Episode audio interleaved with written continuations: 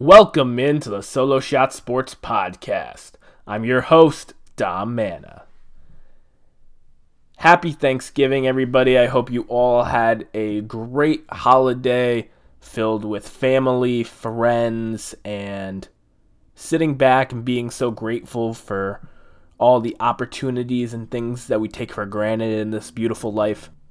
I, for one, am definitely thankful for the people that support me with this podcast and with me chasing my dreams.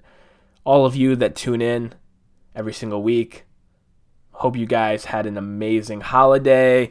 The football was fantastic. I had a great time with family and good food. You can't really beat that.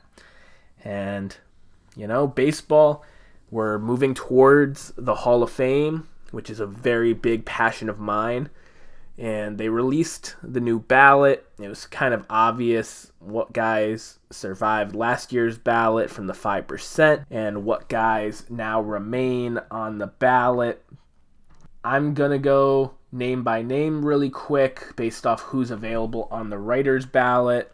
And I'm just going to tell you a yes or no, some with a little bit of extra, some with not much at all. Bobby Abreu has survived this long. I think this is going to be his third year on the ballot.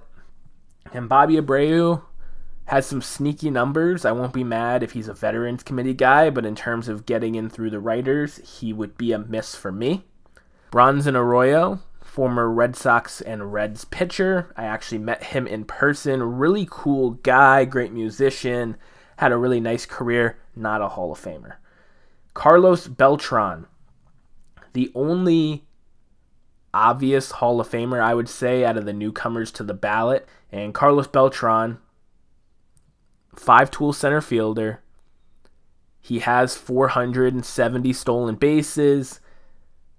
The guy that's one of four switch hitters in the 400 home run club with Chipper Jones, Mickey Mantle, and Eddie Murray, who are all in the Hall of Fame. And I think he would have been someone that got in first or second ballot easily if it wasn't for in his last season being not just part of the Astros cheating scandal, but actually being a scapegoat and being the only player named in the report about the Astros sign stealing scandal. He lost the New York Mets managerial job that he was hired to do because of it. He lost the New York Mets managerial job that he was hired to do because of that, and he hasn't been really in the limelight since. And I do think that writers will punish him for that. I don't know to what extent. I don't know if it will be like the steroid guys that were even more obvious Hall of Famers, like Barry Bonds and Roger Clemens, that they don't get in at all. But I do think Carlos Beltran will have plenty of supporters despite that final year where he didn't really add much to his stats. The only thing he added to the resume, obviously, was the World Series championship. But to me, he's a Hall of Fame player, regardless of that final season. Mark Buehrle, someone that sneakily was a workhorse pitcher, and I will not be mad if he gets in through an era committee in a couple decades, but through the writers. I just don't think he'll ever get the support needed to be a Hall of Fame pitcher. Matt Cain, first timer, perfect game thrower, was part of those San Francisco Giant World Series teams in the mid 2000s, and just a really nice career. Nothing to sniff at, but definitely not compiled enough to be a Hall of Famer. Something that's kind of extinct in today's game, R.A. Dickey, the knuckleballer, won a Cy Young, had a really nice stretch there with the Mets. He's not a Hall of Famer, but a nice career. Jacoby Ellsbury, electric when healthy with the Red Sox, had that near MVP season, helping them win the World Series in 2013. Then he signed with the Yankees and absolutely destroyed their payroll for the time of that contract because he barely played. Nice career, but not a Hall of Famer. Andre Ethier, guy that, again, health was an issue, but when he was on the field with Matt Kemp in that outfield, he was a very good player, worthy of being on the ballot, but not a Hall of Famer. J.J. Hardy, first time on the ballot, Shortstop with some pop. He was actually the one that relegated Manny Machado to third base originally because Manny Machado was a shortstop prospect, and the Orioles were actually good back then. And JJ Hardy was hitting 20, 30 bombs a year. So they moved Manny Machado over to third base, and he's kind of stayed there for the majority of his career. Good player, not a Hall of Famer. Todd Helton, really interesting name. He bumped up to 52% last year on the ballot, and as we've seen, everyone that's not affiliated with steroids who has gotten at least 50% of the ballot eventually gets elected. And I believe that Todd Helton will be a Hall of Famer, just maybe not on this ballot. Torii Hunter, underrated center fielder. He might be an era committee guy. I think he just misses in terms of the offensive numbers. His batting average is pretty low.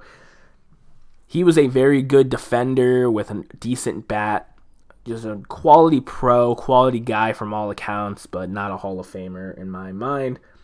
Andruw Jones is one of the toughest ones because the baseball writers in the pre expansion era of the late 60s have not voted in any players with less than 2,000 career hits. It's been deemed as the rule of 2,000 for the Hall of Fame.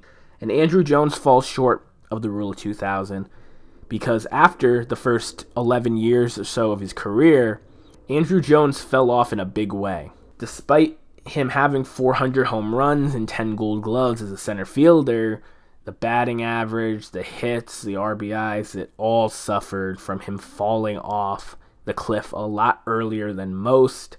Second half of his career, he was a below average player. And that's why he hasn't gotten the support. He bumped up to 40%. I think that he's going to be an era committee guy, but I would put him on my ballot just because of the pure dominance he showed at one of the toughest defensive positions. Jeff Kent is one that I've never understood. Most home runs by a second baseman, great offensive numbers as an MVP. I understand the media didn't like him very much. I understand he wasn't a Roberto Alomar level defender, but few are he just doesn't get much support by the writers. He's going to be an era committee guy that gets in on the first or second try from the era committee, and it's a shame because I would put him on my ballot. John Lackey was a big game pitcher, and he doesn't have the career numbers, but helping the Angels win a World Series as a young player, then helping the Red Sox in 2013 and the Cubs break the curse in 2016 really nice career for John Lackey that I think will get swept under the rug as the years go on, but really good pitcher. Another 2013 Red Sox member, Mike Napoli, catcher turned first baseman, lots of power, not much else. Nice career, great beard, not a Hall of Famer. Jhonny Peralta, another shortstop with some pop. Really solid career, mainly with Cleveland and Detroit. I enjoyed watching him play, but he's not a Hall of Famer, doesn't have the numbers. Andy Pettitte is a questionable one because he admitted to using a substance to recover from injury, and he has the most wins by any pitcher in the decade of the 2000s. Typically, when you have the most wins in a decade as a pitcher, you're a Hall of Famer. And I do think if Andy Pettitte doesn't get in through the writers, he will be an era committee guy. But he just misses my ballot just because of the line I put in the sand about PEDs. After 2003, he had the issue and then admitted to using. So I would keep him out. Manny Ramirez, same thing. He got busted for steroids after baseball started clearly banning it and he broke a written rule. One of the best right handed hitters I've ever seen. Amazing player wouldn't be a Hall of Famer on my ballot. Alex Rodriguez, same thing. And Alex Rodriguez is probably going to be the biggest star that's outside of my Hall of Fame because of that delineation I made in the sand. He has 700 home, he has just under 700 home runs, he has 3000 hits, crazy amount of RBIs, MVPs galore. Wouldn't be on my ballot. The only other first timer on this ballot that I think has a chance of sticking around is Francisco Rodriguez, better known as K Rod. Had the most saves in a single season by a reliever. He has over 450 saves. Really good back end guy. I don't think he's a Hall of Famer, but I do think that he has a big enough body of work to be considered and looked at. Scott Rolen is going to be the big name everyone's watching as the ballot is cleared up with all the steroid guys that were big question marks and some of the obvious guys that didn't get in. But Scott Rolen bumped up to 63% last ballot. To me, he is Nolan Arenado light. Nolan Arenado, I've been talking about the best defensive third baseman I've ever seen. Scott Rolen was a defensive first player, but he has good enough offensive numbers. He was able to accumulate over 70 career war, which is very good. And he had the perfect mix of defense and OPS to be an above average player. He's basically the Larry Walker of third baseman, someone that had a shorter peak because of injuries, but had the talent as an all around player. And I would put him in the Hall of Fame. I hope that he makes the jump and gets in this year, but it's going to be close. Jimmy Rollins is one of the most overlooked players, I think, on the ballot. He barely survived the purge last year, getting the 5% needed to stick around and he's a shortstop. Doesn't have a high batting average, but won an MVP, led the league in triples multiple times, good amount of stolen bases, leadoff guy, spark plug, leader, and shortstop is a position that I think is very underrepresented in Cooperstown. I don't think Jimmy Rollins is going to get in through the writers, but I do think that if he gets enough tries on the writers' ballot, he has a very good shot of being a era committee guy. Someone that was never considered a superstar, but was one of the better players on his teams for the better part of a decade in Philadelphia. Gary Sheffield, he just misses that line. And now that David Ortiz has gotten in, Gary Sheffield, in my opinion, 500 home runs. He's not known for a single team like David Ortiz is, but he has the playoff moments with Florida and a few other teams. I would put Gary Sheffield on my ballot. Houston Street, over 300 career saves, really good reliever. Not good enough for Cooperstown, in my opinion. Omar Vizquel had that domestic abuse claim dropped. Um, I don't like to get into that stuff, but it definitely affected his trending on the ballot. He was trending in a very positive direction and took a big dip last year because of it. I don't know how many of those votes he'll get back, if any. He's someone that's one of the best defensive shortstops of all time and accumulated a lot of hits.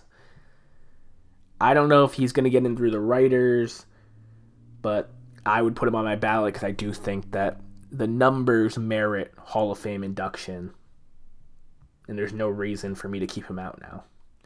Billy Wagner is a just miss for me. He is the sabermetric darling for relief pitchers. A lot of people look at his K rate and all the things, his run prevention. He was great, not a clutch guy that helped teams win championships and close the door, but he had a lot of saves, great career. He just misses for me. Jered Weaver, was a Cy Young finalist multiple times, the last great Angels pitcher before Shohei Ohtani.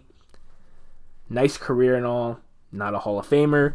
Jayson Werth had a really good start to his career in Philadelphia. He got overpaid in Washington, and the shift in sabermetrics kind of took his style of play to fade out of existence. Nice career, not a Hall of Famer.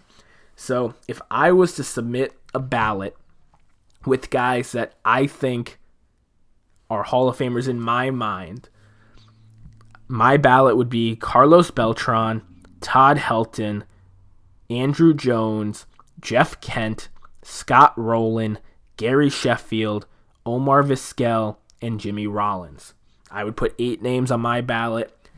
I think that there's guys like Bobby Abreu and Mark Buehrle and Francisco Rodriguez and Andy Pettitte that are real close, to being era committee guys, but I'm not sure how they'll fall. Andy Pettitte gets really dicey for me because of my steroid stance. And obviously, Manny Ramirez and Alex Rodriguez, if they decide steroids don't matter, will be ushered into the Hall of Fame with their career numbers.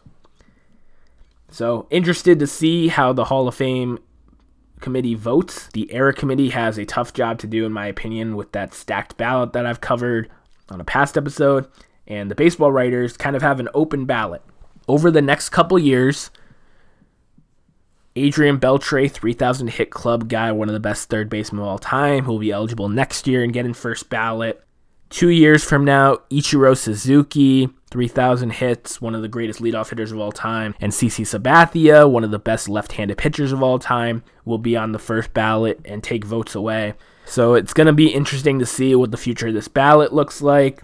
This is going to be a time for the guys that got over 40% Andruw Jones, Todd Helton, Scott Rolen, They're going to have to make up some ground. And hopefully that will help them get into Cooperstown. So voting will come out at the end of the month. And if you want to follow along with me, how people are voting for the Hall of Fame, follow at not Mr. Tibbs on Twitter. Ryan Thibodaux and his team do a great job keeping track of all the public Hall of Fame ballots and adding up the percentage in a spreadsheet to tell you how players are tracking. The players I'm most interested to see how they trend are Scott Rolen because he's the closest and Carlos Beltran because he is the biggest candidate out of the first time guys. So definitely pay attention to that. I will be talking about the hits, the misses, and the climbers, fallers, the guys that fell off the ballot or stayed on the ballot will be really big for you know election and we'll see if any of these guys join the illustrious one Hall of Fame vote club where a guy that was just a stand-up dude or made a real big memory with a writer ends up getting one vote and the one vote only from a Hall of Fame writer. That's always fun to point out as well. Baseball is getting towards the winter meetings. There's already been some low level trades and deals, mostly done by the Angels. They signed Tyler Anderson, all star left hander from the Dodgers, to help shore up that rotation that is now very lefty heavy. I won't be shocked if they go out and try to bring in a Nate Eovaldi, Chris Bassitt type right hander to kind of level out their staff a little bit. They traded for Hunter Renfroe, who is now going to be playing for his fifth team in five years. Hunter Renfroe, really solid corner outfielder with some pop, good throwing arm. People have said for years that he looks like Mike Trout, and now him and Mike Trout will be sharing the same outfield. I'm sure that will be really fun to watch the stuff that they do with that.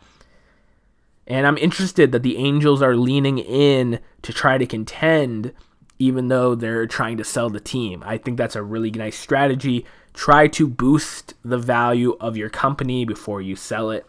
And you have one more year of Shohei Ohtani. Try to make the most of it and make the playoffs. NFL just had Thanksgiving football, which is beautiful every single year. The Lions and Cowboys have always hosted games and love doing it. And then there's always two other teams that get kind of agreed to or forced into playing and it's been really fun. The first game was a lot more competitive than people thought. Bills edged out the Lions 28 to 25. Amon-Ra St. Brown had a big game on the Lions side. Jamaal Williams, 13 rushing touchdowns, is the most by a Lion since Barry Sanders in the early 90s. He's been getting all the goal line work and he's been cashing in on them. So the Lions, their winning streak comes to a halt, but they played the Bills as good as anybody has played the Bills. Tyler Bass with the game winning field goal after missing the extra point that would have given them a lead. Giants Cowboys, the score looks a lot more respectable than the game actually was. The Cowboys were in control of this game since the second quarter. 28 to 20 was the final score. CeeDee Lamb over 100 yards. He's coming into his own as the wide receiver one. Dalton Schultz, a couple touchdowns. Whoever started him in fantasy is really happy. Michael Gallup, good game. Zeke got in the end zone per Thanksgiving rules. And you know, the Giants side of the ball, Saquon saved his day with a touchdown. Darius Slayton was the Giants wide receiver to start with Wan'Dale Robinson out. Otherwise, you were probably pretty upset starting a New York Giants player. Patriots, Vikings. As a Patriots fan, I didn't have high hopes coming into this one. The Vikings have been a seriously good team, and Kirk Cousins led them to victory. Mac Jones had some troubles. There was a very questionable no touchdown call with Hunter Henry on the goal line. Not going to get into it. Nobody wants to work on Thanksgiving. There were some ticky tacky calls throughout all the games. I don't love the call. I think Hunter Henry was in there. If you look at the replay, his hand was under the ball. But hey, you can't win them all. And I don't think that score would have ended up making a difference in this one because the Vikings just flat out played better. Going into the Sunday slate, a lot of interesting games. Texans, Dolphins, Kyle Allen will be starting in place of Davis Mills, who has been benched against the Dolphins. I don't think this makes a big difference for the Houston pass catchers.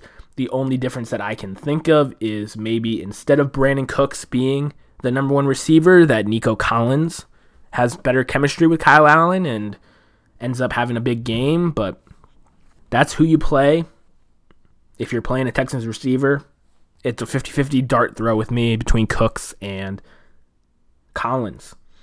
Dolphin side of the ball, I mean, you can run all over the Texans. You're seeing Wilson, and I'm definitely starting Tyreek and Waddle. So I'm expecting the Dolphins to have their way in this one. Maybe Houston keeps it tight in the first half, falls away in the second half. But I don't expect Kyle Allen to rally the troops in this one. Bengals Titans. Two teams that have been really fighting.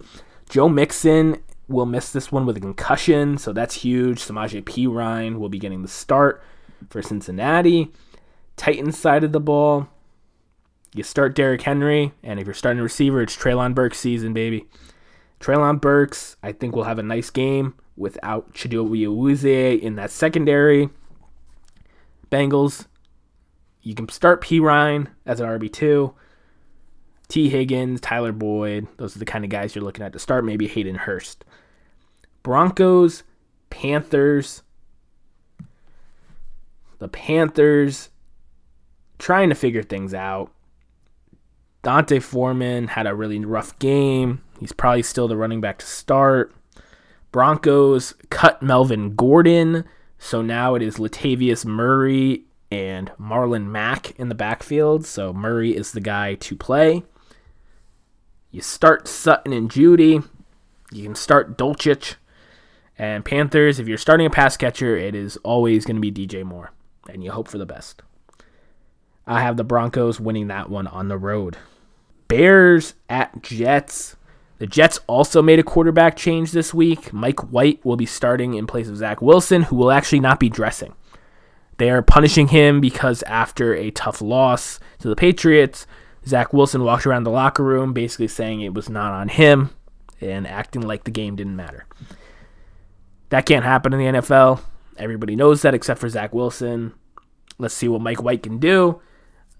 If Justin Field was playing, I would pick the Bears, but because Justin Fields hurt his elbow last week and there might be a backup quarterback in play here, I'm actually going to pick Mike White to win in his Jets debut this season over the Bears at home. Falcons at Commanders.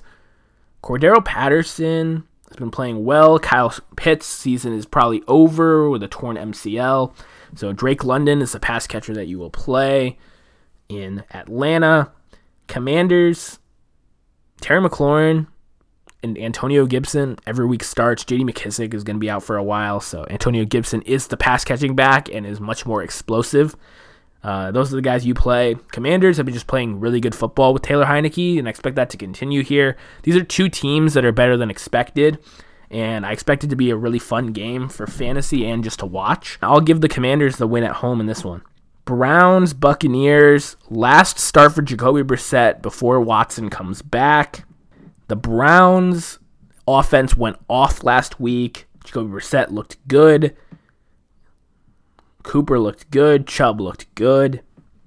And the Buccaneers have just been very average. I understand they had the bye to prepare. Tom Brady is the ultimate preparer in the NFL. I think that him and Mike Evans and Rachaad White as the starting running back coming out of the bye, they're going to look good. It's going to be a good game, but give me the home Browns here in this one. Ravens at Jaguars. Lamar Jackson is going to shred this Jaguars secondary.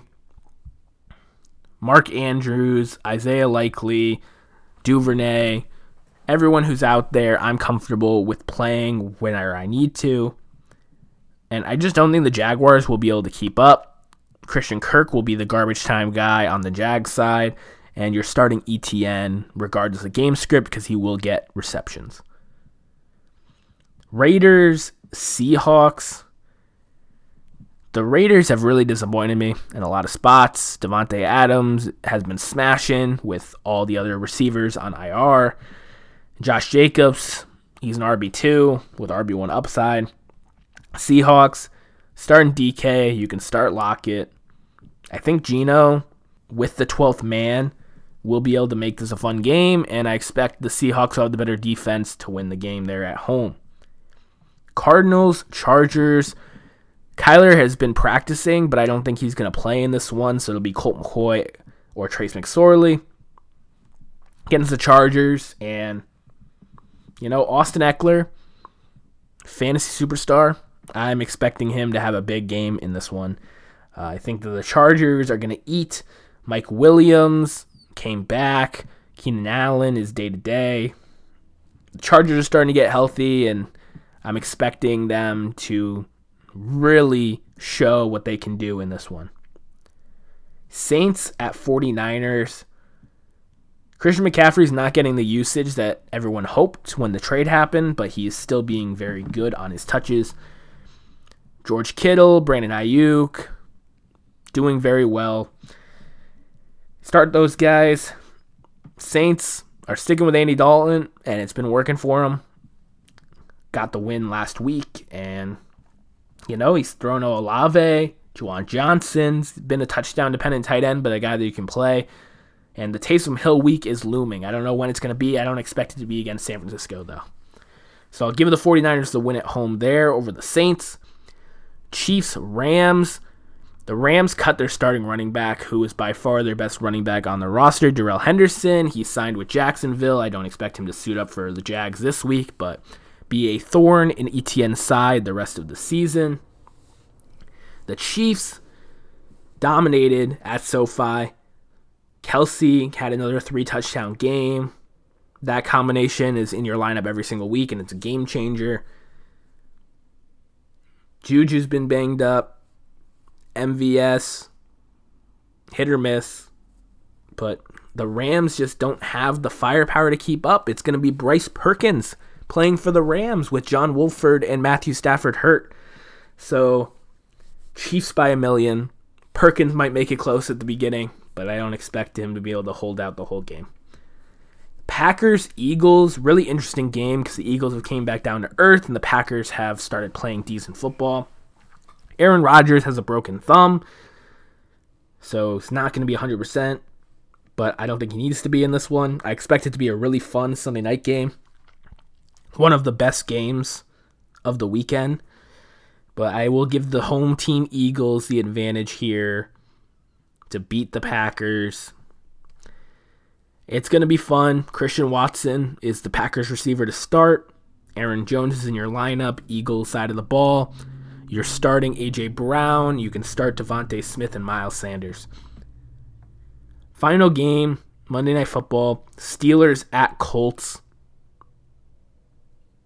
The Colts, hey, they've been running the football with Jonathan Taylor. That's going to help you a lot.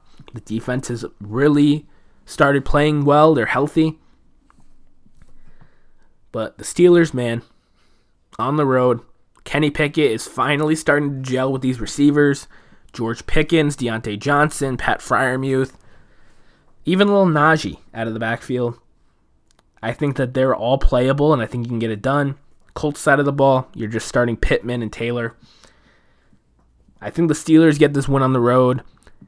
I don't like either team, to be honest, but I'm going to pick the team that has the more offensive firepower.